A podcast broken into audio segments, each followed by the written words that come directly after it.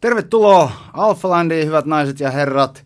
Tänään puhutaan fysiikka- ja oheisharjoittelusta ja talossa paikalla tänään liikuntatieteiden maisteri Petri Jalanko. Tervetuloa. Kiitos, kunnia päästä tänne mukaan. Hei, äijällä on tosi mielenkiintoinen podcasti Liikuntalabra. Ää, mä oon seurannut sitä jo, jo, jo pitkään. Aiemmin se oli Newton nimellä. Joo, mä tein siis valmistuksessa Newtonille, kun mä siellä hommissa, niin tein podcastia, joo. Kyllä. Ja siitä saakka mä oon, mä, oon, mä oon seurannut sitä, kuunnellut sun jaksoja, ja mun täytyy sanoa, että et, et ehkä mun omassa unelmamaailmassa mun podcasti olisi just niin kuin sun, että mä sain, että mulla olisi semmoinen tosi kapea ala, ää, mitä, mitä mä ää, kutsun porukkaa mun vieraaksi ja haastattelen niitä ja, ja pysyisin siinä omassa kapeassa alassani, mutta mä oon tullut siihen tulokseen, että mä en ole semmoinen kapeen alan ihminen. Mä oon monesti semmoinen, että mä harrastan monta eri, eri lajia. Mä en halua olla minkään yhden lajin erikoismies. Ja tiedätkö, mä oon mm. vaan sellainen. Ja sama se ehkä vähän peilautuu tähän, tähän mun podcastiinkin, että täällä on niin kuin ihmisiä laidasta laitaan. On, on, on rikollisesta poliisiin ja tieteilijästä johonkin ihan muuhun ja näin mm. poispäin. Mm. Joo, ja kiitos kauniista sanoista. Siis tota, mä itse joskus miettinyt, että pitäisikö se olla niinku vielä kapeampi se aihealue. Et siinä on kuitenkin, siinä on ainakin Newtonin puolella, siinä oli liikuntaravitsemusta ja sitten siinä oli valmennusoppia, testausoppia ja biomekaniikkaa ja liikuntafysiologiaa. Ja nyt sitten kun mä tein tämän Liikuntalabra-podcast, joka oikeastaan niin kuin lähti, siis Haapala Eeron ja mun E- Eero on siis mun ohjaaja, mm. väitöskirjan ohjaaja, lähti meidän keskustelusta ja me puhuttiin, että no hei, että pistetäänkö tämmöinen pystyyn ja päättiin, että no tehdään tämä. Ja sitten mä ajattelin, että no, että suunnataan tämä selkeästi niin kuin liikunta ammattilaisille ja keskitytään niin kuin liikuntaan ja aivoihin, just siihen niin kuin mun ydinosaamiseen. Mutta sitten mä oon vähän samanlainen kuin sinä, sillä että sit mua kiinnostaa hirveästi kaikki mm. muutkin aiheet. Ja sitten kun mulle tuli joku, että hei, että et, ei hemmetti, että tämä on mielenkiintoinen, että tästä mä haluan tehdä jakson, niin sitten mä ajattelin, että no ihan sama. Laajennetaan pikkusen. Tämä on nyt niinku fysiikkavalmennusta, tämä on liikuntafysiologiaa. Mutta se ydin on kuitenkin se, että se on niinku tutkittuun tietoon perustuvaa, näyttöön perustuvaa keskustelua ää, liikuntafysiologiasta ja valmennus- ja testausopista, ää, aivoista ja niin edespäin. Joo. Ei, siis tota, äh, tossa, kun sä puhuit, puhuit tota noin, niin tosta sun, sun kapeasta alasta, mutta samalla siitä mielenkiinnosta, niin äh, mistä sä muuten teet tota, väitöskirjan? Mä teen väikkäriä siis lasten ja nuorten liikunnasta ja liikkumattomuudesta ja siitä, miten se vaikuttaa siis heidän... Liikunnasta ja liikkumattomuudesta. Joo, miten se vaikuttaa heidän aivo- ja valtimoterveyteen. Okei. Okay. Eli meillä on alkamassa tämmöinen tutkimusprojekti, Haapala Eermo ohjaaja, siinä sai ison rahoituksen ja, ja nyt me ollaan sitä käynnistelemässä. Ja tota, me tutkitaan sitä, että minkä tyyppinen liikunta olisi kaikkein tehokkainta aivo- ja valtimoterveyden edistämisessä.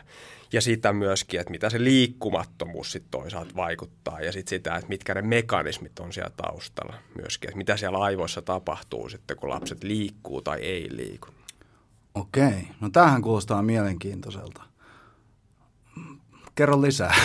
Valaisen minua. niin, siis te, Kato, kun mulla on, niin, semmoinen, joo. mulla on siis semmoinen, ää, mä en ole mitenkään hyvä oppija, semmoinen perinteinen kirjaoppija. Eli jos mä luen kirjasta jotain, niin mun on tosi vaikea ymmärtää sitä tekstiä.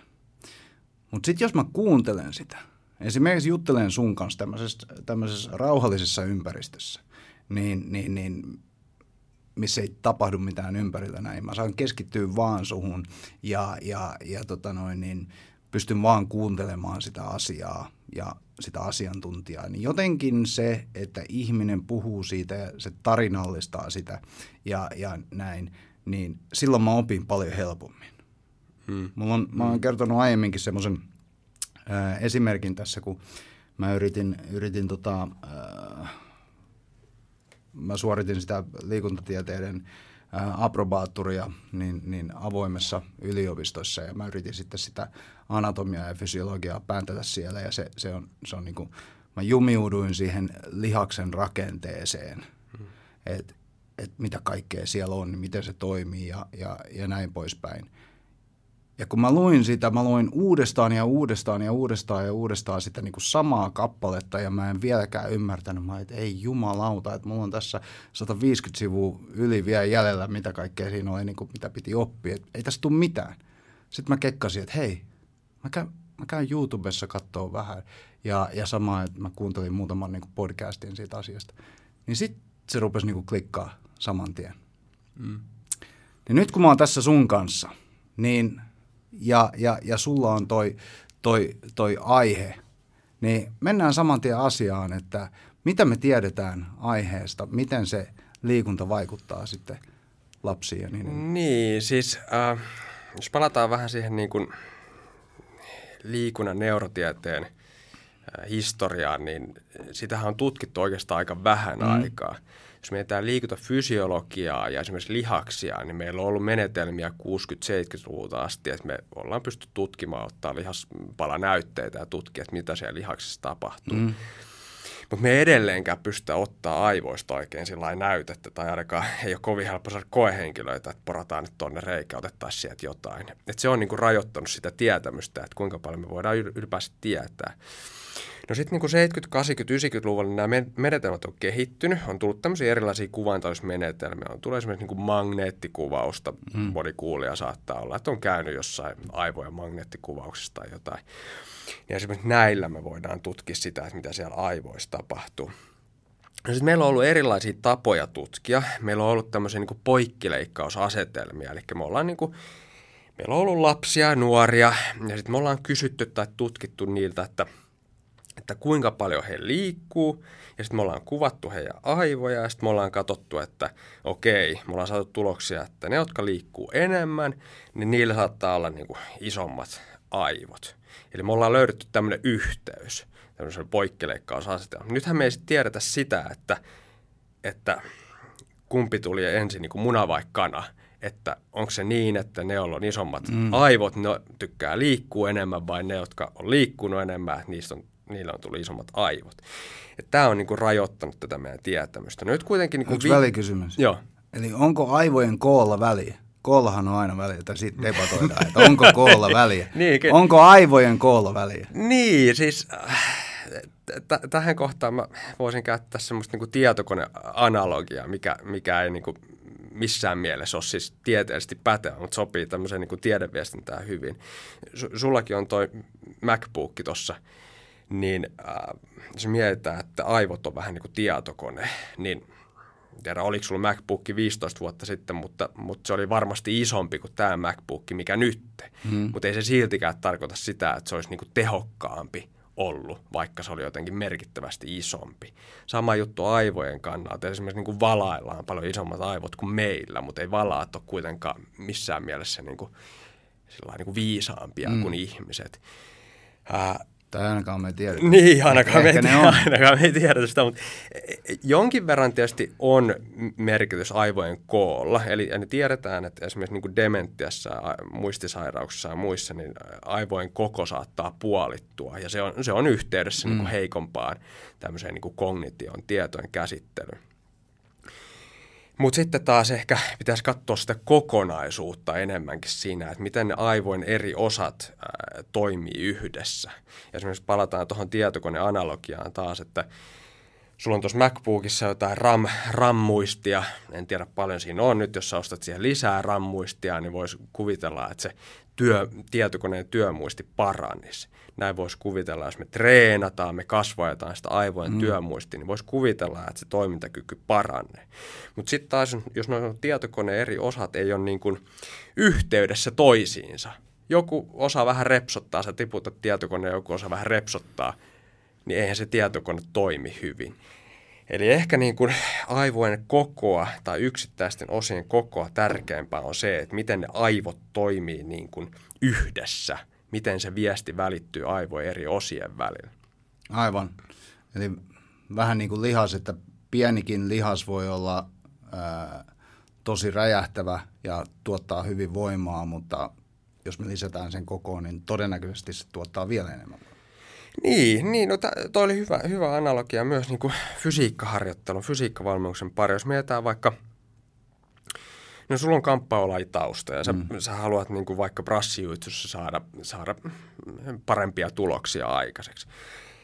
Silloin voisi kuvitella, jos ottaa tämmöisen oikein niin kuin reduktionismi tavan lähestyä asioita, niin voisi kuvitella, että jos sä kasvatat sitä esimerkiksi niin kuin hauislihaksen kokoa, niin se voima siellä lisääntyy. Ja sitten joku voisi ajatella, että no jos sun hauslihaksen voima lisääntyy, niin susta tulisi ehkä parempi, parempi prassijuitsun mm. harrastaja. Mutta eihän se välttämättä näin ole.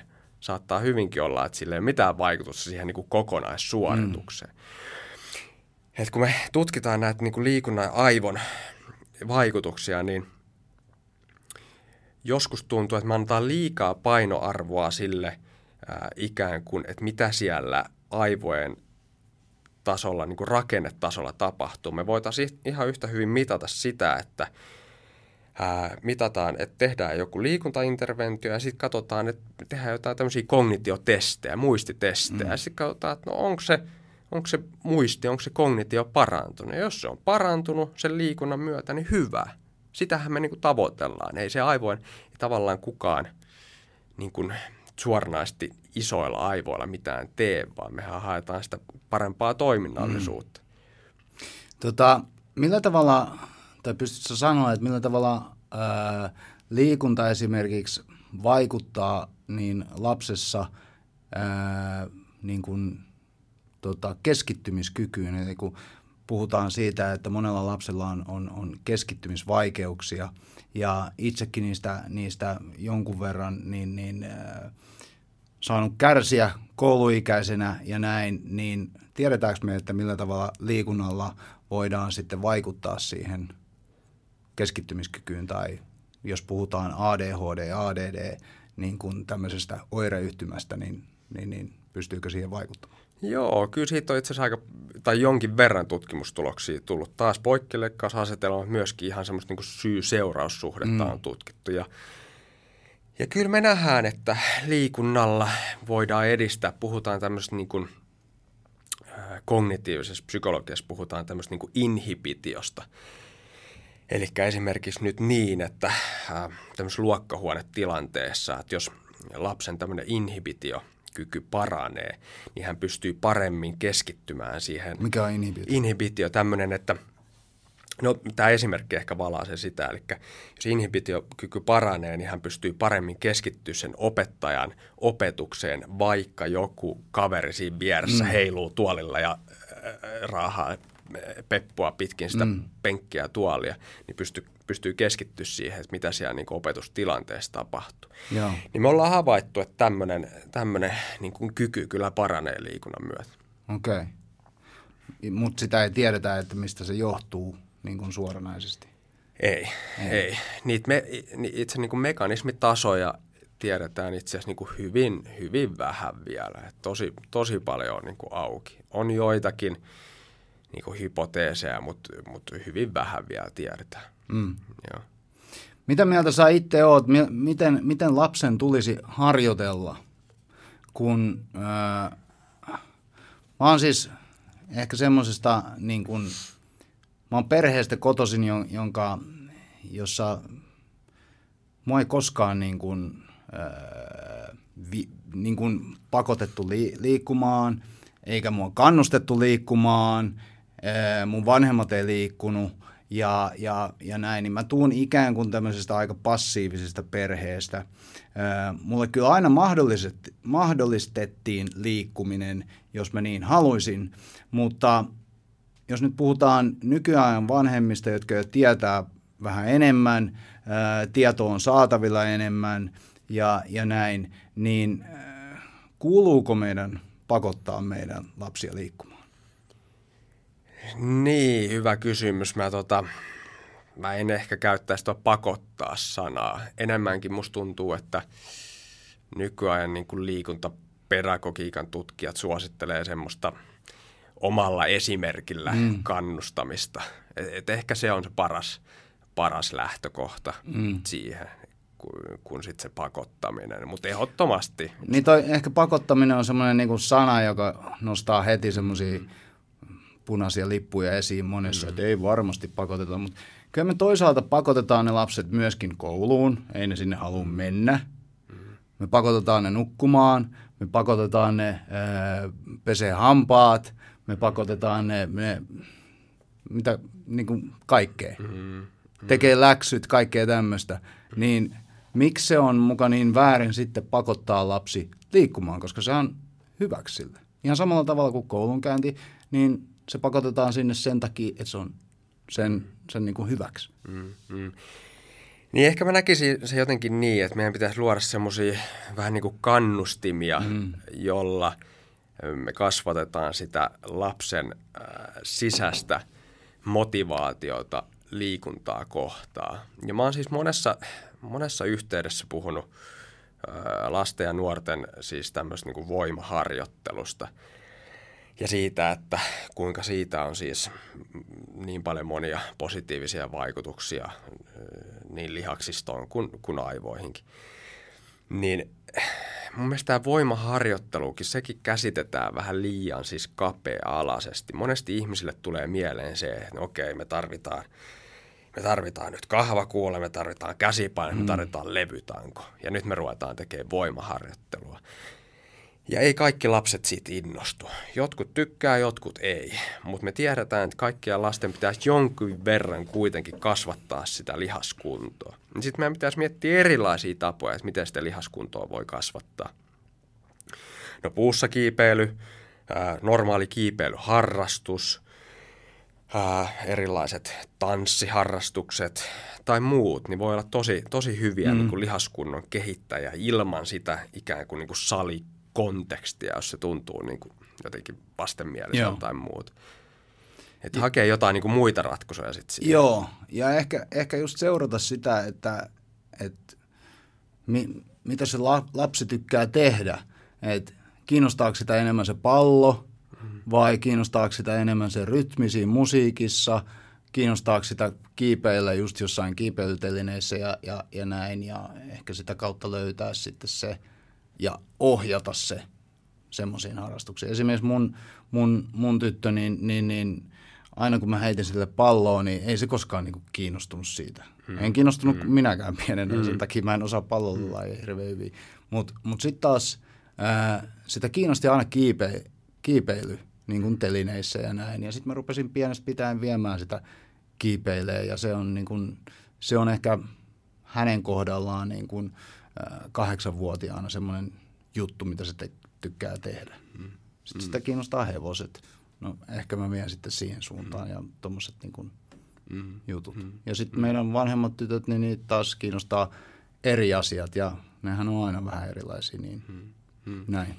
Niin, tästä on itse asiassa, puhuttiin niistä podcasteista, niin mä oon siis Newton Finlandin podcastiin tehnyt jakson Kallisen Villen kanssa, joka on siis opiskelukaveri ja väitöskirjassaan tutkii lasten ja nuorten liikuntaa, just tätä niin kuin pedagogista puolta ja, ja tämmöistä niin dropout-ilmiötä. Hänen kanssa keskusteltiin tästä aiheesta, niin ää, meillä vanhemmilla on ehkä vähän niin kuin erilaiset käsitykset siitä, että mikä, mikä motivoi lapsia liikkumaan. Vanhemmat ää, ihan tutkimusten mukaankin ää, usein ajattelee, että lapset ja nuoret ää, tykkää erityisesti niin kuin voittamisesta. Mm. voittaminen on se niiden juttu.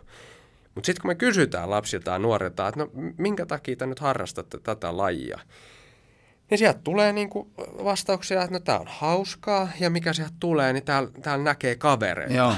Tapaa kavereita ja täällä on, täällä on niin kuin kivaa kavereiden kanssa. Niin jotenkin me vanhemmat ei ehkä niinku tätä ymmärretä sit niinku riittävän hyvin. Et suurin osa menee sinne sen takia, että siellä on hauskaa ja tapaa kavereita. Mm. Pitäisi jotenkin niinku vahvistaa tätä sitten. Esimerkiksi sun, mäkin tuolla valmennuskeskus Newtonin, kun oli ennen, ennen hommissa, niin pidettiin siis lapsille ja nuorille tämmöistä niinku punttikoulua. Niin kyllä sielläkin... Niin Minkä ikäiset? No siellä oli 10-14-vuotiaita.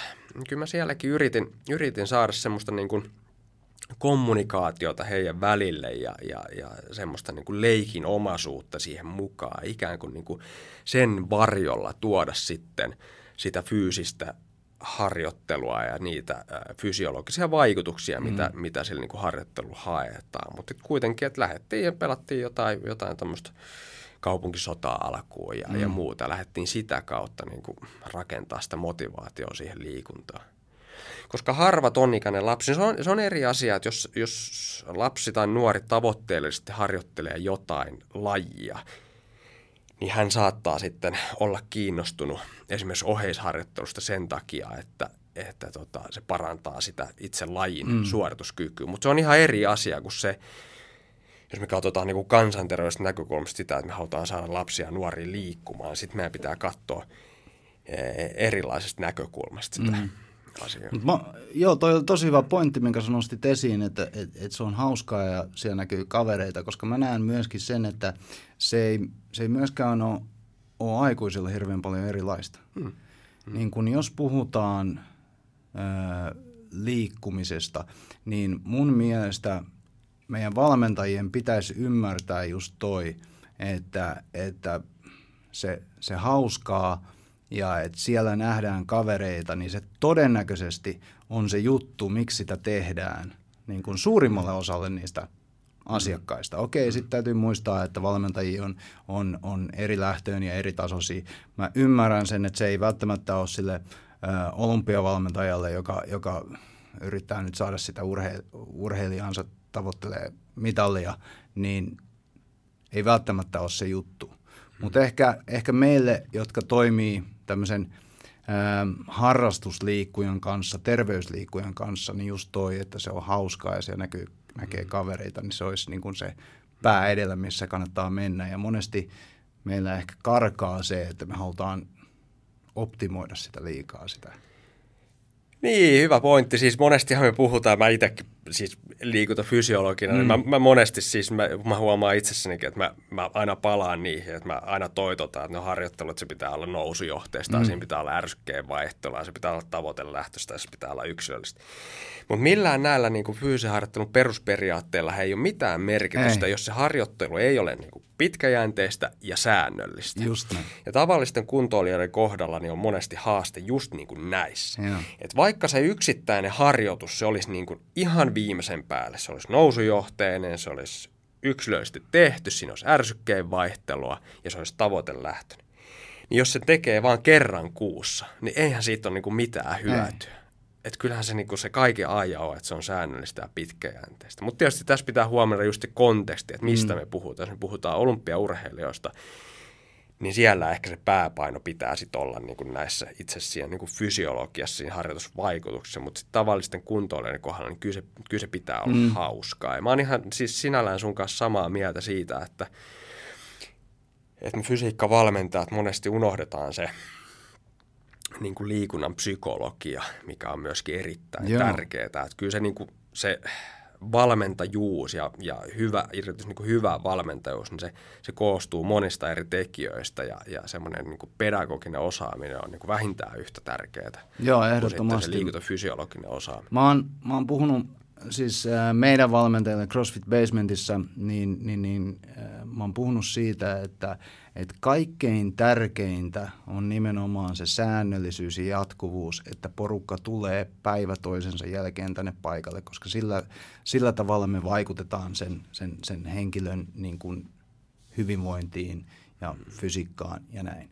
Ja se toteutetaan tämmöisellä kolmen H-säännöllä, eli sen pitää olla hauskaa, sen pitää olla harkittua ja sen pitää olla haastavaa. Eli kun se on hauskaa, siellä on hyvä porukka ja, ja, ja siellä heitetään vitsiä ja siellä on yhteisöllisyyttä, kaikkea tämmöistä, mitä just puhuttiin tuosta, että lapsetkin haluaa, mm. niin silloin ne haluaa tulla, tulla sinne uudestaan ja uudestaan. Mm. Sitten kun se on äh, haastavaa, kyllähän sen pitää olla vähän haastavaa, että sä, sä, sä tavallaan motivoidut siitä, että, että, että mä haluan nyt oppia tämän taidon, vaikka mä haluan oppia seisoa käsillä tai mä haluan tulla vahvemmaksi maastavedossa tai, tai, tai mikä se nyt onkaan.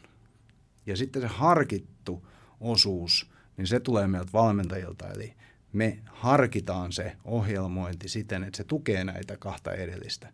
Että se vie pienin askelin eteenpäin, mutta semmoisin askelin, että niitä pystyy vielä niin kuin ottamaan koko.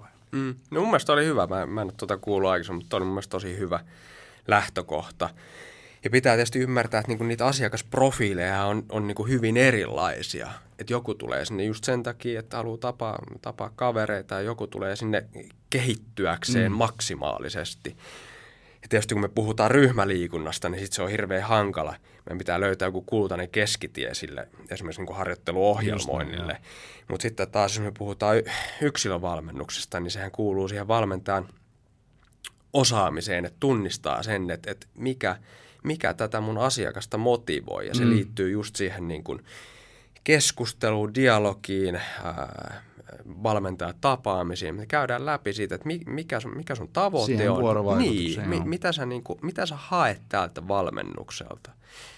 Mutta mut, tuohonkin niin palatakseni, niin että vaikka tässäkään ei saa mennä niin äärimmäisyyksiä, että vaikka sen harjoittelun pitää olla hauskaa, niin se ei tarkoita sitä, että se, se on semmoista niin sirkusta joka ei, päivä. Ei, Tiedät se, niin kuin, että et siinäkin meidän valmentajillekin on vastuu siinä, että... Et, et, et ellei se, har... ole sitten sirkuskoulu. No niin, ellei, ellei se ole sitten sirkuskoulu. Mutta jos puhutaan niin crossfitistä, niin mm. sekään se ei saa olla semmoista sirkusta. Että kyllähän se hauskuus, niin kuin sä sanoit, se hauskuus tulee siitä, että ensinnäkin me pysytään niin kuin terveenä, mm. pystytään harjoittelemaan, se on niin kuin se ensisijainen juttu, ja sitten myöskin, että tulee tuloksia.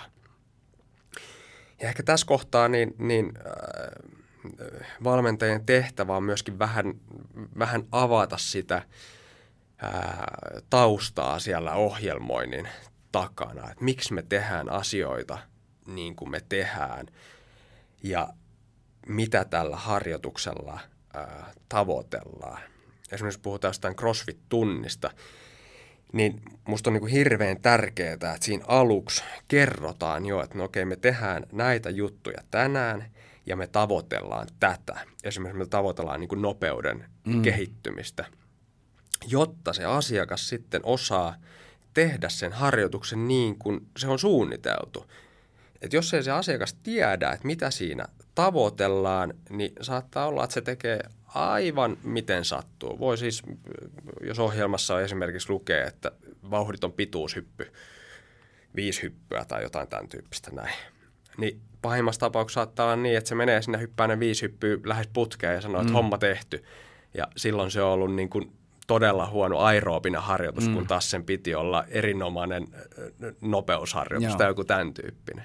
Niin myöskin tähän jotenkin niin kuin kiinnittäisi huomiota. Joo, toi on kyllä totta, että ja toi on myös semmoinen, mihin mä huomaan niin kuin syyllistyväni usein, että mä en ehkä avaa sitä tarpeeksi tunnin alussa, että, että tota noin, niin mitä, mitä tällä tavoitellaan ja se on ehkä jotain, mitä mun pitää parantaa itsessäni ja, ja mun, mun niin kuin valmennuksessa on just se, että mä perustelen asioita ehkä vähän paremmin.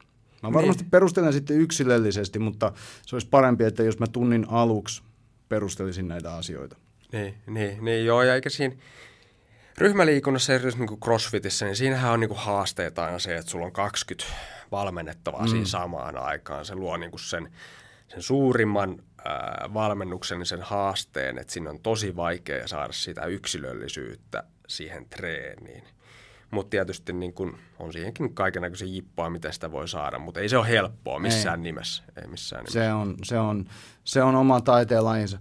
Hei, tota, CrossFitista puheen ollen, niin sä oot myöskin ollut, ollut valmennuskeskus Newtonilla niin, niin, niin päävalmentajana muutaman vuoden. Sä et ole enää vissiin Joo, mä olin siis 2016 kesällä aloitin ja nyt kun mä aloitin tekemään väikkeriä, niin mä jäin, jäin pois sieltä sitten. Ja... Mistä hei CrossFit-innostus lähti?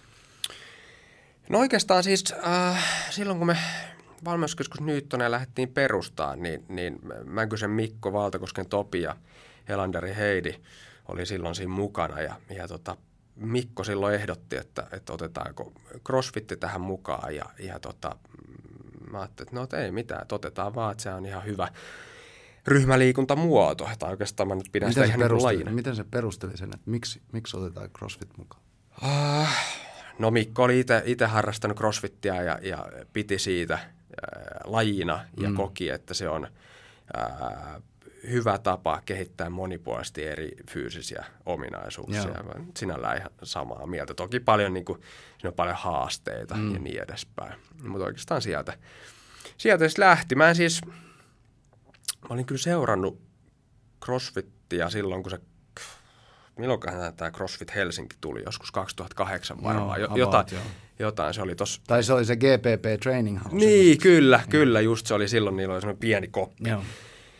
Mä silloin kyllä seurasin, seurasin sitä meininkiä ja oikeastaan vähän sitä ennenkin niin kuin pienestä pitää tykännyt fysiikkavalmennusta ja fysiikkaharjoittelusta. Silloin se tuli vahvasti 2005 jälkeen netissä alkoi pyöriä näitä ja, ja tota, sitten se vähän niin kuin jäi silloin 2010 opintojen aikana, se vähän jotenkin sit jäi takalle. Mä hirveästi seuraan sitä meininkiä, mutta sitten taas, sitten taas kun mä tulin siihen päävalmentajaksi, niin sitten rupesin niin kuin intensiivisemmin mm. seuraa, että mitä, mitä tehdään ja, ja muuta. Ja kävin silloin teilläkin reenailemassa itse asiassa basementilla Ai, silloin. Joo, kyllä, kyllä. Kattelee vähän sieltä ajatuksia kanssa, että miten sitä hommaa voisi niin kuin meillä tehdä ja muuta. Että No mitäs tykkäsit? Tykkäsin paljon, kävit? tykkäsin paljon. On siitä jo, on siitä jo monta vuotta. On Okei. siitä 2016-2017 Joo. kävin varmaan viimeksi. Oikein hyvää tekemistä, ei mitään. Monia Mi- ajatuksia sieltä. Mikä oli parasta? Mua kiinnostaa tietysti omistajana, että mikä oli parasta, parasta meille. Ää, no Tätä mä menen, joo, mä menen siis ihan, mä vähän tämmönen niinku pikkutarkka aina näiden valmennus, valmennuksen ohjelmointien suhteen, niin mä, mä tykkäsin ää, teillä erityisesti siitä, miten te loitte ää, nousujohteisuutta näiden ää, benchmark- ja hiro ää, bodien Joo. sisään. Eli oli joku tietty ää, body ja siihen ikään kuin viikko viikolta ää, sitten lisättiin joko intensiteettiä tai volyymia Joo. ja sitten testattiin, että parantuko tulos vai ei. Tämä kaappasi ihan mm. suoraan tuonne meille sieltä. Mun mielestä se oli tosi, tosi hyvä idea, miten se oli rakennettu sinne siis. Joo. Joo, se on niin kuin, mä en ehkä ymmärtänyt sitä silloin ja, ja tota, ää, ei varmaan kukaan mukaan meille valmentajista ymmärtänyt ehkä sitä si- siinä mielessä silloin, että se myöskin kuuluu tämä nousujohteisuus näihin ää, niin kuin liikuntatieteellisesti, jos ajatellaan, niin, niin, niin voimaharjoittelun perusperiaatteisiin. Että siellä on sitä nousujohteisuutta. Mm. Mutta ehkä CrossFitin myötä ensimmäistä kertaa mä ymmärsin sen, että, että ahaa, tämä juttu on niin kuin se, että mun pitää puskea itteeni eteenpäin. Ja, ja sitä kautta niin kuin olen ehkä kiinnostunut sitten enemmän siitä niin kuin nousujohteisuuden periaatteesta ja, ja, ja tuonut sitä meillekin. Mä, mä en hirveästi ohjelmoi itse, mutta, mutta niin kuin se, se juttu on ollut tavallaan se nousujohteisuus siellä. Joo. Ehkä mä oon myöskin huomannut näin, näin jälkeenpäin, kun oppinut asioista ja, ja itsekin opiskellut sitten, sitten sen, sen jälkeen ja, ja, ja lukenut paljon, niin, niin se mitä monesti unohdetaan on, on kaikki ymmärtää sen progression, mutta se, että välillä pitää myöskin olla sitä regressioa, että mennään mm. askel taaksepäin ja sitten lähdetään uudestaan rakentamaan, niin se on, se on semmoinen, mikä hel, helposti unohtuu porukalta. Niin, niin, enkä mä tässä niinku halua toitottaa eri, niinku, tiettyä tapaa suunnitella harjoitusohjelmaa, erilaisia koulukuntia. Mm. Se koulukunta, mistä mä tulen, niin suunnittelee sen lajin harjoittelun tai oheisharjoittelun aina sen lajianalyysiin Lai, joo. ja fyysisen harjoittelun perusperiaatteisiin tukeutuen. Mm. Eli kyllä mä lähdin niin kuin Newtonillakin siitä äh, CrossFit-ohjelmoinnista, niin mä lähdin, lähdin lajianalyysistä, me katsoin, että mitä se laji vaatii. Jos puhutaan niin CrossFitista, mm. niin se- siis se lajianalyysihan on siis valtavan Niin. niin. monimutkainen. Se on, se on siis... Et ei pysty oikein No sanoa. ei pysty oikein niin. sanoa. Ja, ja sitten tietysti lajianalyysi perustuu aina siihen kokonaistutkimusnäyttöön. Jos me katsotaan kokonaistutkimusnäyttöä CrossFitista, niin Se on aika laaja. se on aika, se on aika laaja. Siellä ei, ole, siellä ei niinku ihan hirveästi ole. Ja ne tutkimukset on aika heikkolaatuisia suurin osa, niin mm. ei sieltä niinku oikein pysty, pysty niinku ottaa semmoista niinku punaista lankaa. Ei, ei, ei siihen perustuen pysty suunnittelemaan harjoitusohjelmaa. No sitten tietysti pitää katsoa niinku niitä fyysisen harjoittelun perusperiaatteita, että et, et eihän se crossfittikaan ole mikään erillinen saareke tässä fyysisen harjoittelun maailmassa, vaan mm. kyllähän senkin harjoittelun suunnittelun pitäisi perustua näihin just nousujohteisuuteen, ärsykkeen vaihteluun. Yksilöisyyteen ja tavoitelähtöisyyteen. Niin kyllähän CrossFitissäkin niin äh, meillä pitäisi olla aina kausisuunnitelma, niin kuin täällä basementilla Joo. on oikein hyvät kausisuunnitelmat aina. Ja kausisuunnitelman pitäisi sisältää ne, ne niin kuin mesosyklit, mm. eli tietyt niin kuin harjoitusjaksot. Ja sitten mesosyklin sisällä on aina sitten ne mikrosyklit, mm. eli usein viikko, viikkotason ohjelmointi ja näin.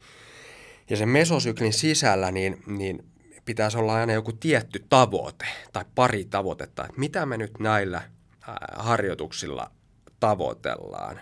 Esimerkiksi jos tavoitteena on peruskuntokaudella kehittää aerobista kestävyyttä ja vaikka tekniikkaa, niin silloin suurimman osan harjoituksien pitäisi nimenomaan kehittää näitä ominaisuuksia. Mm. Muita ominaisuuksia pidetään yllä.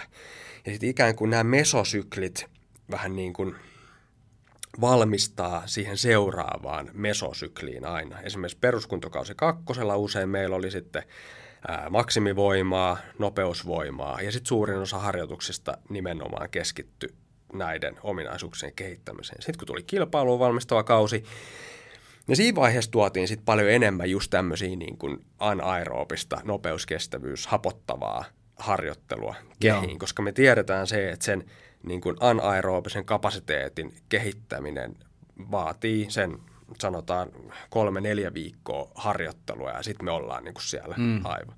Ja usein me tähdättiin sitten niin kuin CrossFit Games noihin openeihin sitten, että se oli tavallaan niin kuin ne pääkilpailut. Sitten kun se oli ohi, niin sitten taas, sitten taas oli se niin kuin siirtymäkausi, että sitten jumpattiin vähän kaiken näköistä muuta ja sitten alkoi taas se, se uusi. Mutta sitten taas on mieltä tästä niin kuin mesosyklin sisällä olevaa niin kuin mikrosykliä. Siinä on yksittäisiä harjoituksia, niin kyllähän se mikrosyklin, niiden harjoituksienkin, niiden, niiden pitäisi olla niin kuin vaativuudeltaan, kuormittavuudeltaan erilaisia. Mä käytin usein semmoista niin yhdestä viiteen skaalaa. Että vitonen oli raskaana ja ykkönen oli kevyin. Jos maanantaina oli vitonen, niin sitten tiistaina oli kakkonen ja sitten keskiviikkona kolmonen ja sitten taas vitonen ja, mm. ja niin edespäin. Ja sitten tietysti eri päivinä, jos vaan mahdollista, niin kannattaisi vähän keskittyä eri ominaisuuksiin. Me tiedetään, että on semmoinen niin sanottu interferenssi-ilmiö, eli jos me treenataan sama päivä aikana esimerkiksi maksimivoimaa ja pitkää peruskestävyyslenkkiä esimerkiksi, ne syö vähän toinen toisiltaan, mm. niin kannattaisi pikkusen niin kuin tavoitelähtöisesti aina keskittyä sen yhden ominaisuuden kehittämiseen, jos vaan mahdollista. Ja sitten taas seuraavana päivänä vähän, vähän enemmän sen toisen ominaisuuden kehittämiseen.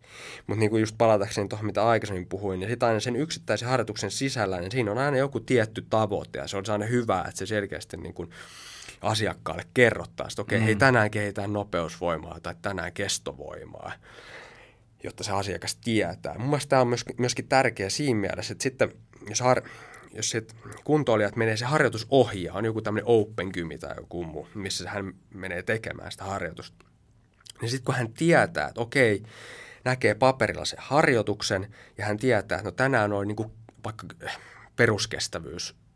peruskestävyystreeni, niin sitten hän tietää, että okei, nyt pitäisi tehdä niin kuin alle aerobisen kynnystason mm. sitä treeniä. Niin se aina ohjaa sitä tekemistä ja näin olemme saadaan niin kuin parempi harjoitusvaikutus sinne.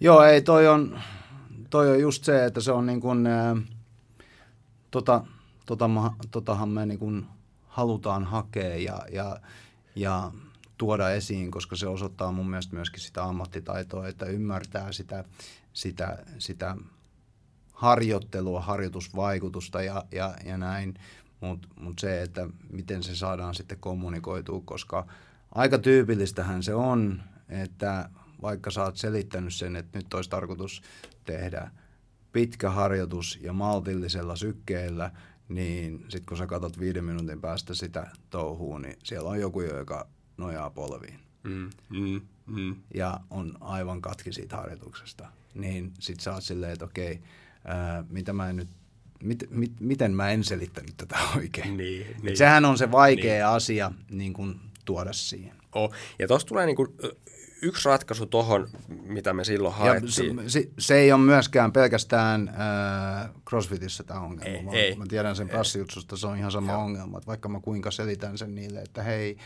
nyt tehdään 10 minuutin eri, niin otetaan vähän rauhallisemmin, niin jossain vaiheessa katoo se, se joo, idea siellä. Joo, joo. ja tuohon niin yksi ratkaisu oli se, että kun meillä oli tämmöinen starttikurssi, mikä on se on rämpi, mm. niin, niin tota, siinä keskityttiin sen itse harjoittelun lisäksi myöskin siihen niin kuin, äh, teoriaan, vähän niin kuin valmennusopillisen teoriaan, että avattiin sitä, että miten sitä maksimivoimaa harjoitellaan, miten sitä nopeusvoimaa harjoitellaan. Eli mun mielestä on niin joksenkin tärkeää, että myöskin äh, ikään kuin kertoo jo siinä heti alussa, kun porukka mm. tulee siihen taloon, että, että näin me tehdään, tämä on näyttöön perustuvaa fysiikkavalmennusta, ää, näin eri fyysisiä ominaisuuksia kehitetään. Sitten kun porukka menee sinne tunneille, niin ne on ainakin – ne on, ainakin pitäisi olla, että ne on mm. kuullut mm. ne jutut, vaan että ne on unohtunut jo. Ja, ja mä tiedän siis, että, että osa, osa varmaan asiakkaasta, kun ne tulee sinne starttikurssille, niin ne on sillä että opeta se selittäminen nyt jo, että niin, päästään reenaamaan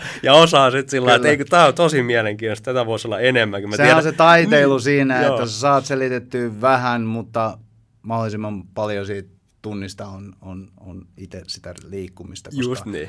Me mehän varmasti valmentajina ollaan semmoisia, jotka A, tykkää omasta äänestään sen verran, että haluaa puhua ja haluaa tuoda sitä tietoa ja meidän mielestä on tosi tärkeää selittää tämä lihaksen rakenne tässä näin ne. ja, ja, ja näin, mutta suurin osa on siellä sillä, että uh, what? Mm, Eikö me opetella mm. nyt sitä rinnallevetoa? Joo, joo, joo, se on sitä valmentamisen niin. taitoa, just, että oppii vähän lukea, että Kyllä. kenelle kannattaa selittää ja kuka haluaa kuulla. Joo. Ja asiakaspalautteesta aina näkee mm. sitten, että sieltä tulee välillä, että, että vähemmän selitystä enemmän tekemistä, Joo. ja joku sanoo, että hei, että tätä olisi niin kuin voinut kuunnella, kuunnella sit lisääkin. Mutta niin itse sitten tuohon niin harjo, harjoituksen niin kuin sisällä tapahtuvaan tekemiseen, niin tietysti kun puhutaan tämmöistä niin ryhmäliikunnasta, crossfitista, niin kun se ei ole yksilöllistä se harjoittelu, mm.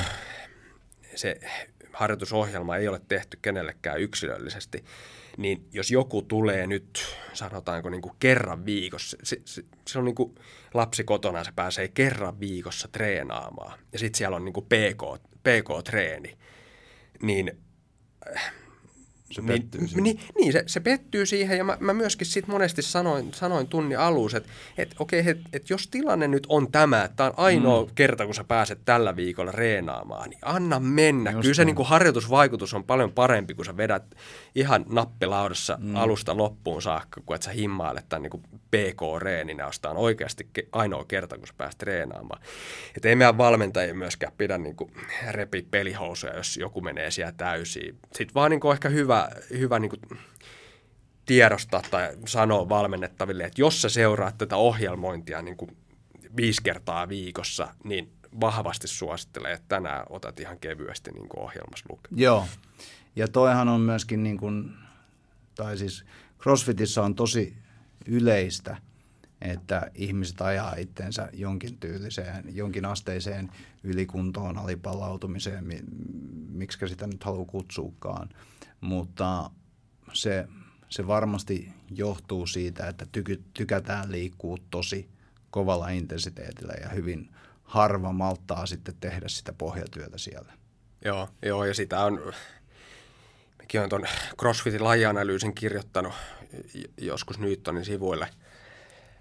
Mä voin blogiin sen linkittää, jos, jos tuota kuulijat haluaa haluu sen lukea, niin, niin sielläkin mä oon kerännyt siis tutkimuksia – niin kuin crossfittiin liittyen, jos, jos on niin kuin kritisoitu sitä, sitä niin kuin tekemistä, katsottu kriittisesti. Ja tämä on ollut monesti kritiikin aihe, mm. eli tämmöisen niin korkea-intensiteettisen heat-harjoittelun suuri osuus siitä kokonaiskuormituksesta, mikä ikään kuin saattaa altistaa sille ylikunnolle. Yeah. Tietysti se ylikunto, ää, mä kuuntelin on kuunnellut näitä sun jaksoja aikaisemmin, muista puhuit tästä suorituskyky valmentaa r kaverin kanssa just tästä, tästä tota, ylikunnosta tai alipalautumista, niin sehän ei tietysti johdu pelkästään, niin kuin te puhuitte, niin mm. niin pelkästään niin kuin siitä ö, suuresta harjoitusvolyymista, vaan se, se on niin kuin monipuolinen käsite.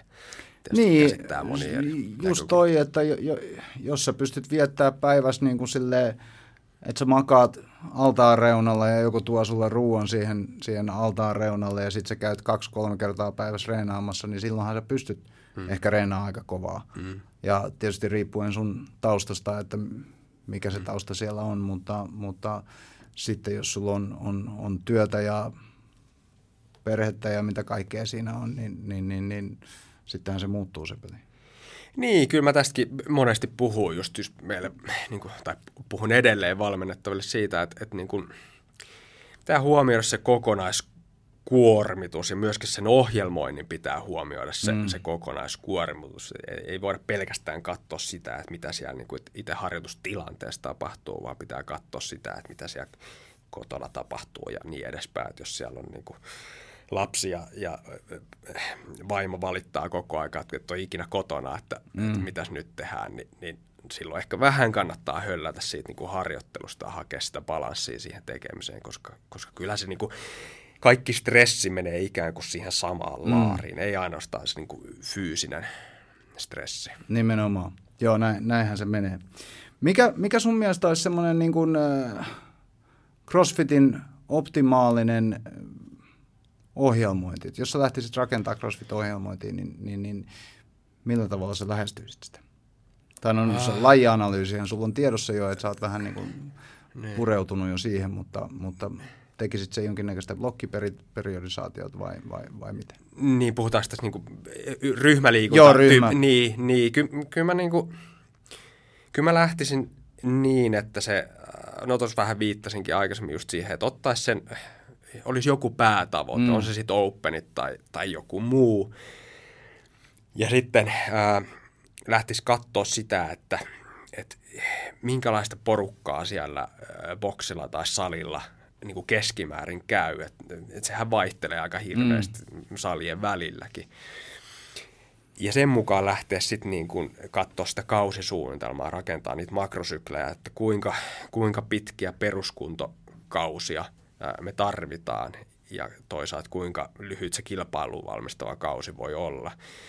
Jos on paljon aloittelijoita, niin mä lähtisin aika pitkillä peruskuntokausilla. Mä sanoisin mm. niin kolmen, neljän kuukauden peruskuntokausilla. Jos lähdettäisiin ihan kehittää niitä perusfyysiä ominaisuuksia, aerobista kestävyyttä, maksimivoimaa – ja niin edespäin. Ja vasta sitten siinä kilpailuun valmistava kaudena ja sitten toisin voimakkaammin vielä niitä niin kuin hiittityyppisiä, hapottavia ää, treenejä Joo. sinne mukaan.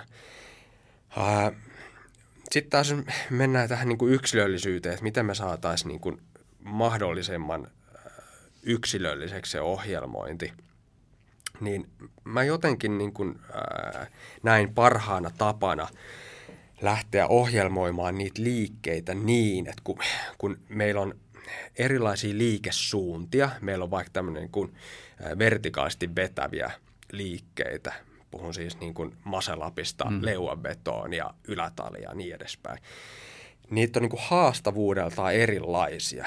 Voisi sanoa, että joku ylätalia on se helpoin ja sitten se ultimaattisesti raskain liike on joku äh, masolappi vaikka lisäpainolla, mm. niin näin Niin sen yksittäisen harjoituksen sisällä niin mä lähtisin ohjelmoimaan niin, että mä laittaisin sinne ohjelmaan sen, sen haastavimman liikevariaatio. Eli jos, jos tavoitteena on kehittää sitä horisontaalista vetävää voimaa, mä laittaisin sinne ihan rohkeasti sen, että se on bar masalappi.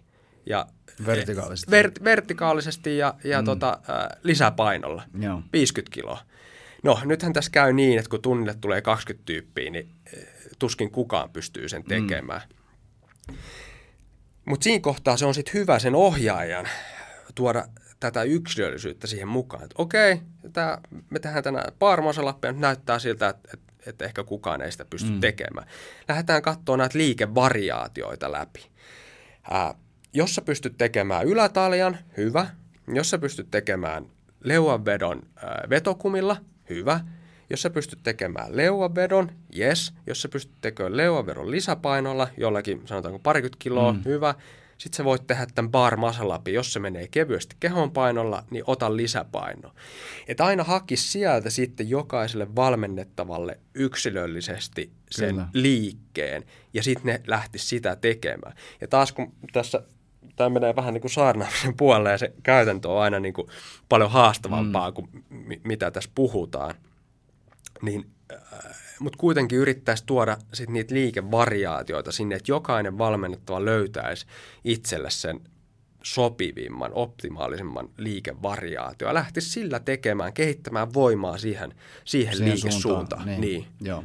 Mä kans tykkään tuosta tosta, liikemalliajattelusta, eli, eli, eli siihen, että, että me pystytään käytännössä jakaa ne, ne liikemallit niin kuin vetäviin, työntäviin ja sitten kyykkääviin ja lantiosarana liikkeisiin näin niin kuin karkeasti. Vähän erilaisia malleja on sitten, voidaan jakaa vielä vetävät niin kuin ylä-alasuunnassa ja horisontaalisesti, niin kuin sä sanoit, mutta mut mä on lähtenyt jopa siihen, että on-rampeilla alkeiskursseilla niin mä, mä käyn tätä, että tätä, tätä ajattelua, että jokainen ymmärtää sen, että periaatteessa ne työntävät liikkeet, niin niissä on aina kaikissa niin kuin jotain samoja elementtejä.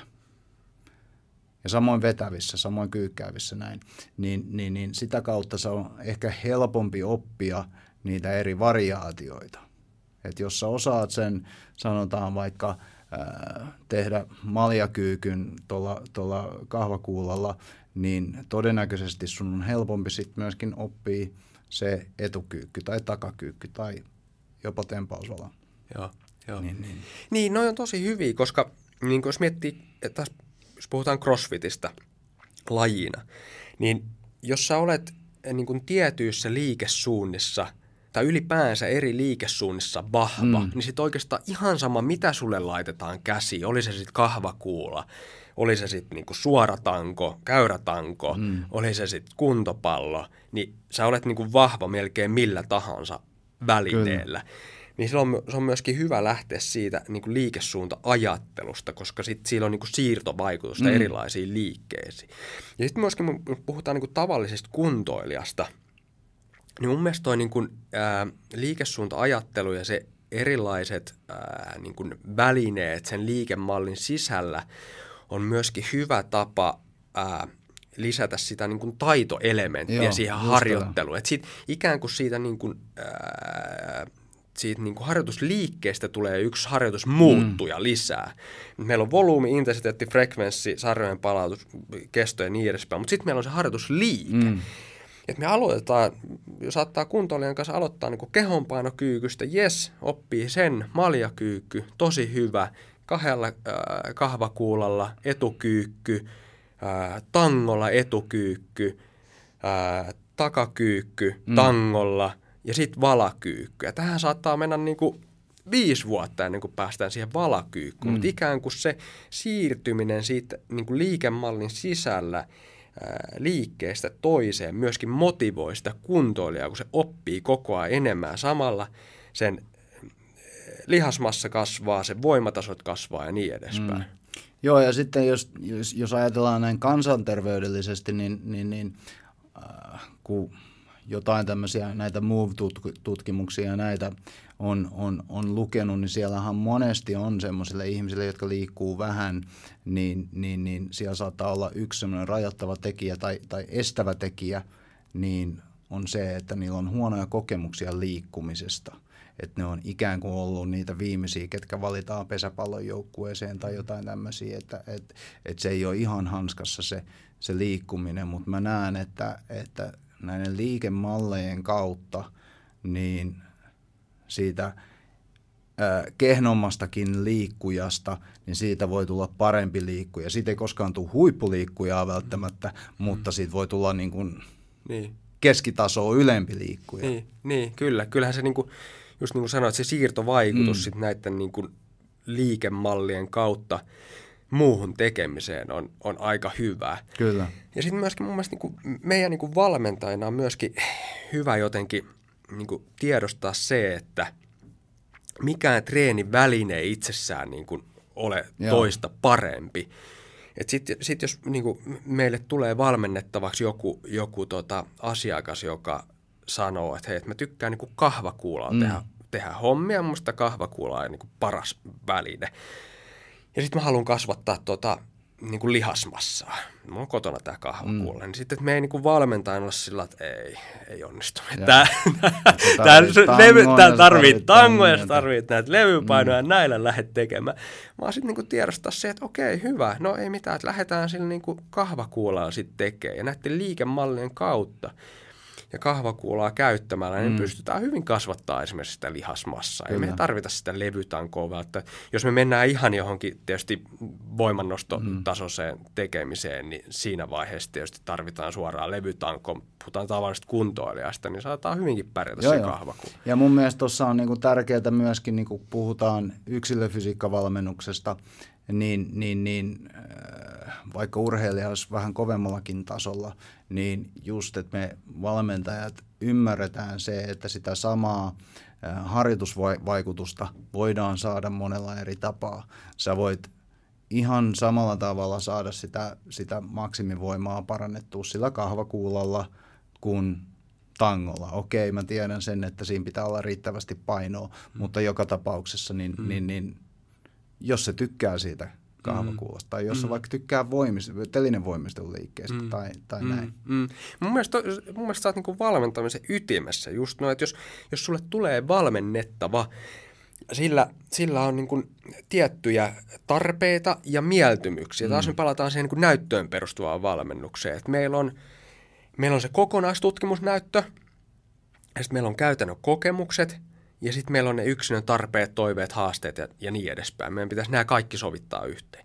Niin vaikka se kokonaistutkimusnäyttö nyt sanoo, että suoralla levytangolla niin mm. voimaa saa kaikista eniten. Ja käytännön kokemuskin sen sanoo, että kun, nyt kun mä olen aikaisemmilla mm. valmennettavilla saanut suoralla tangolla. Mutta jos se sun valmennettava yksinkertaisesti sille ei kotona ole muuta kuin se kahvakuulla, tai se ei halua reenata millään muulla kahvakuulla, niin sitten se on sitä valmentamisen taitoa osata sitten – mukauttaa sitä treeniohjelmaa niin, että niin kuin sä sanoit, että me saadaan se harjoitusvaikutus aikaan mm. sillä kahvakuulalla. Just se, on, se, on just sitä, niin se on sitä, mitä me valmennettavat tai valmentajat pystytään tarjoamaan valmennettaville. Mm. Et se, että sä pystyt näkemään niitä periaatteita, niitä perusperiaatteita siitä kyseisestä vaikka liikkeestä tai lajista, jos se haluaa vaikka uida sen sijaan, että se juoksee, niin, niin, niin peruskuntolenkkiä, niin että me nähdään se, että se, se, ne samat asiat voidaan toteuttaa siinä uimisessa. Niin. Just näin, just näin. Ja Joo. näin, että sitten se on vaan niin kuin meidän omasta valmentajan taidosta kiinni, että ymmärretäänkö me tarpeeksi. Niin. Niin, niin ja me palataan taas just tähän niin kuin pitkäjänteisyyteen mm. ja säännöllisyyteen. Että ei niin kuin väkisin tuputeta jotain, vaan oikeasti kun mm. keskustellaan sen valmennettavan kanssa – siitä, että, että, että mitä, se, mitä se tykkää tehdä ja sitten niin sovitetaan vähän sitä, sitä niin kuin omaa ajatusmaailmaa ja sitä kokonaistutkimusnäyttöä sitten sen niin kuin valmentajan, valmennettavan tarpeisiin. Joo, joo täysin, täysin samaa mieltä. Mikäs meillä on aika?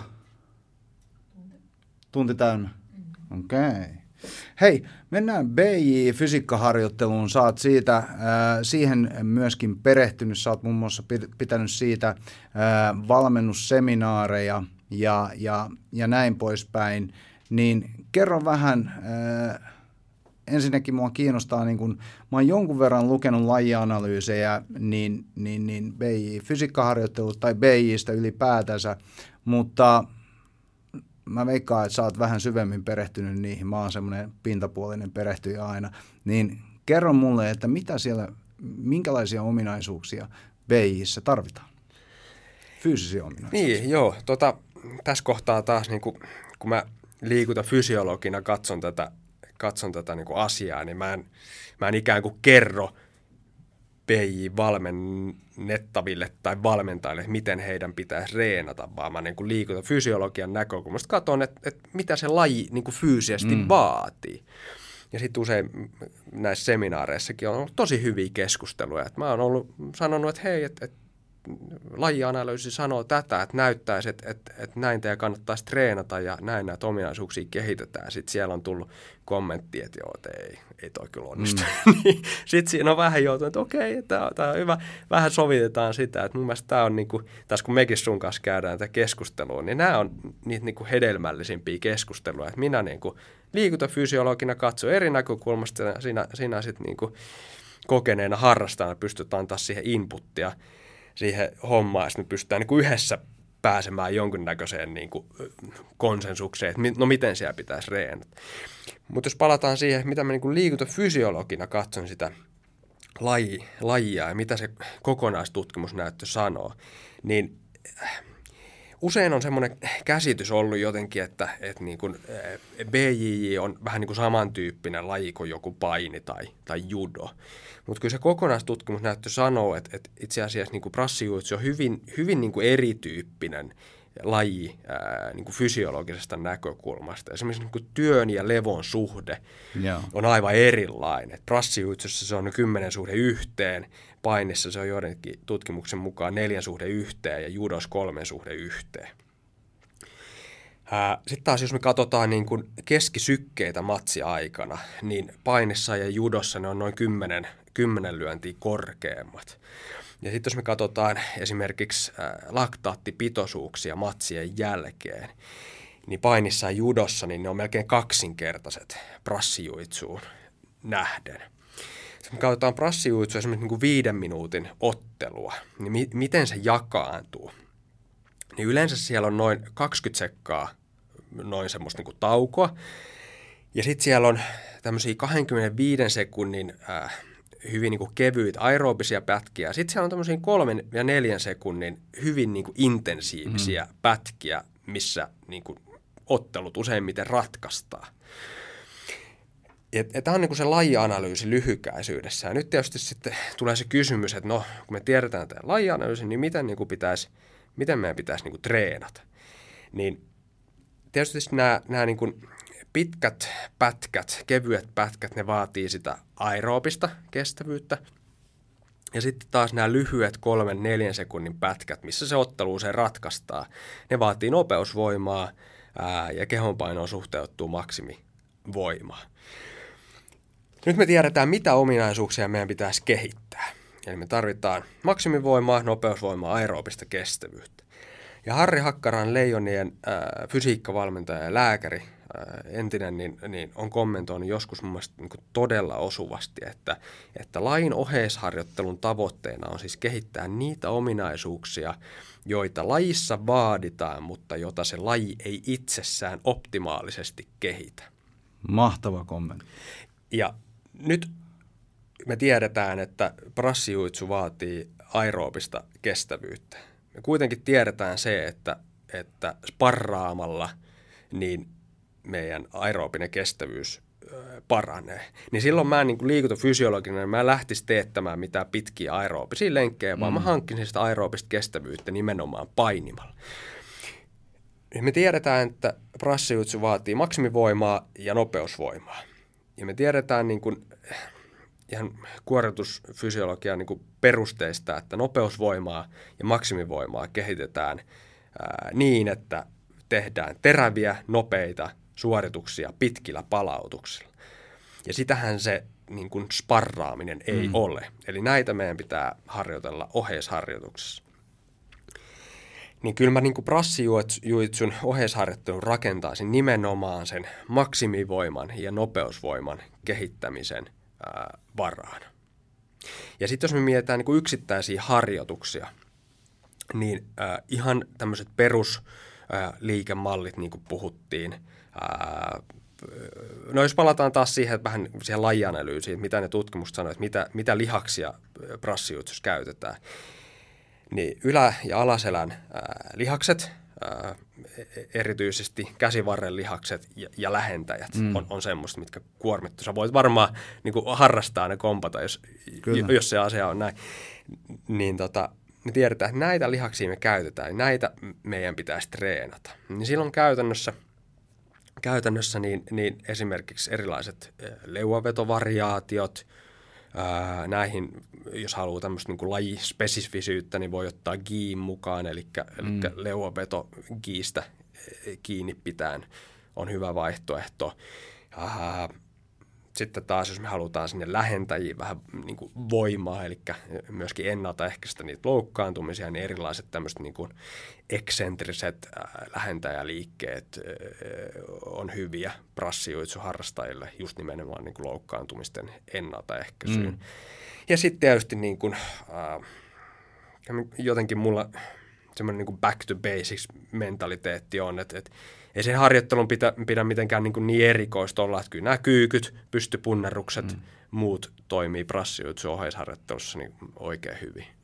Joo, ja sitten tuohon mä ehkä lisäisin niin kuin sen, vähän niin kuin sä, sä quotasit tuossa sitä Harri Hakkaraista, niin, niin, niin painilajeissahan on tosi tyypillistä se, että me ollaan jonkinnäköisessä etukumarassa koko ajan.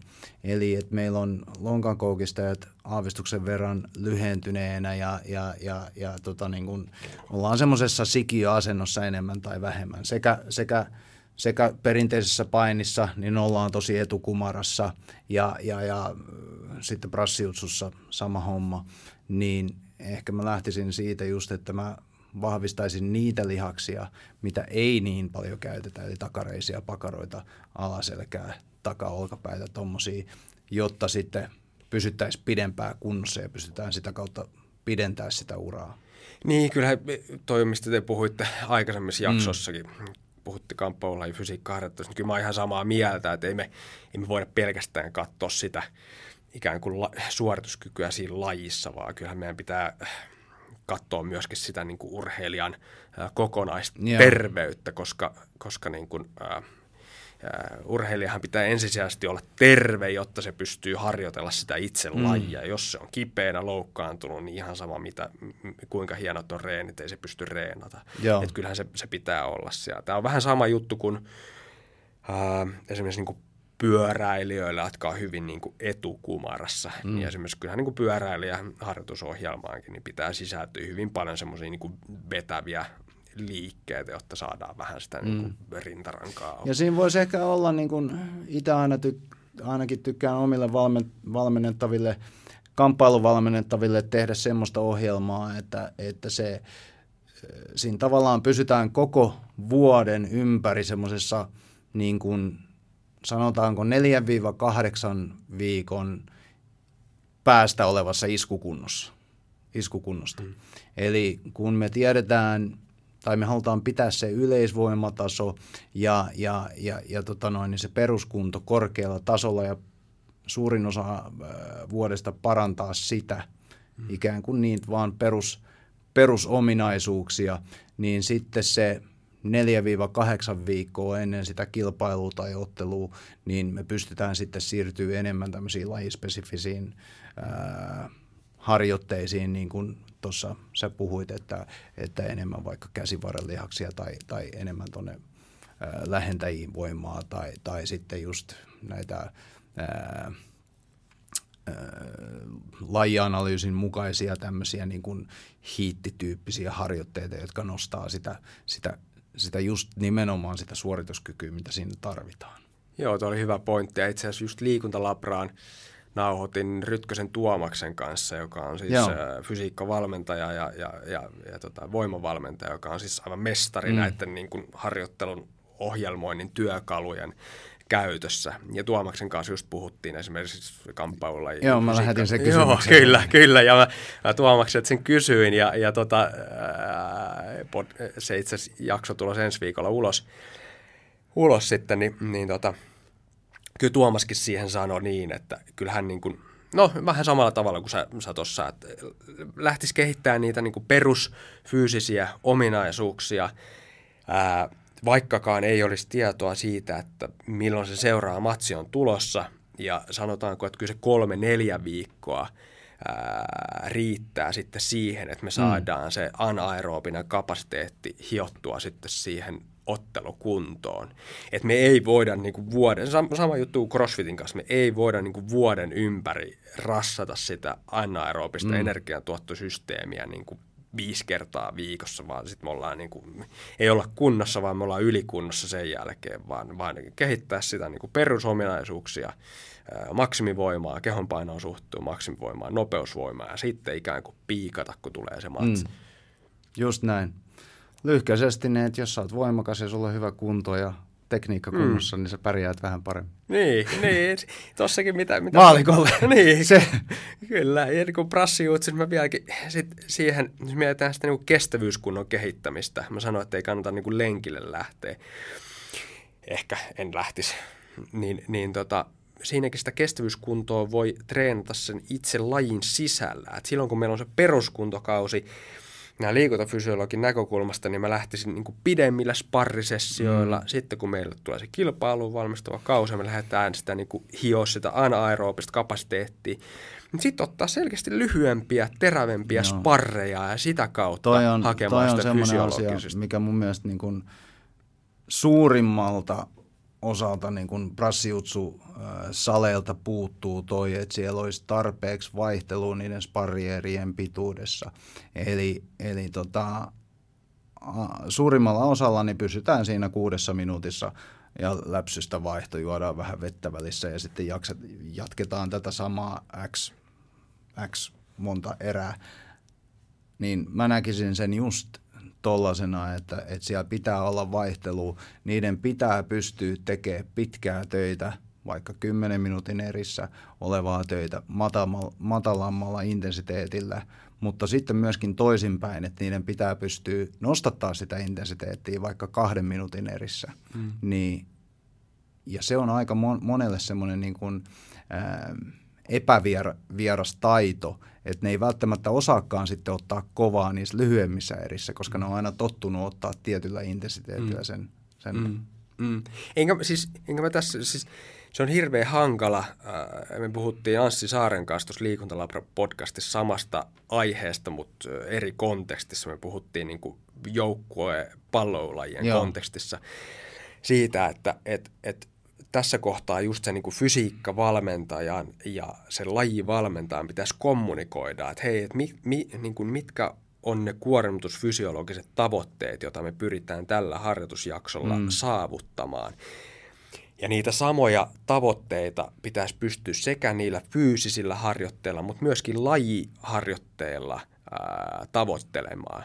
Ja lajivalmentajat on usein niin hirveän kiinni siinä niin kuin lajitekniikassa, mm mikä on niinku, ja taktiikassa, mikä on niinku tosi hyvä juttu. Ei moni lajivalmentaja jaksa miettiä hirveästi niinku sitä itse niinku kuormitusfysiologiaa mm. siellä taustalla. Mutta tässä kohtaa ehkä just niinku, meidän fysiikkavalmentajilla voisi olla sitten niinku saumaa, että hei, että mitäs me nyt tehtäisiin tämä Niin, ja jos palataan takaisin tuommoiseen niinku hermosto, hermostolliseen niin kuin juttuun, niin, niin mä ainakin koen, että, että mä, mä pystyn tekemään niin kuin, äh, jopa va- semmoisia niin liikkeitä prassiutsussa, mitä mä en aikaisemmin pystynyt tekemään vaikka kaksikymppisenä sen takia, että mä oon lisännyt voimaharjoittelua sinne ja tehnyt erilaisia äh, liikkeitä ikään kuin siellä salin ulkopuolella, koska sanoin, jos mä oon väärässä, mutta ehkä, ehkä se avaa jotain ratoja tuo päässä, tiedätkö, että sä ymmärrät vaikka jonkun tietyn lajiliikkeen paremmin –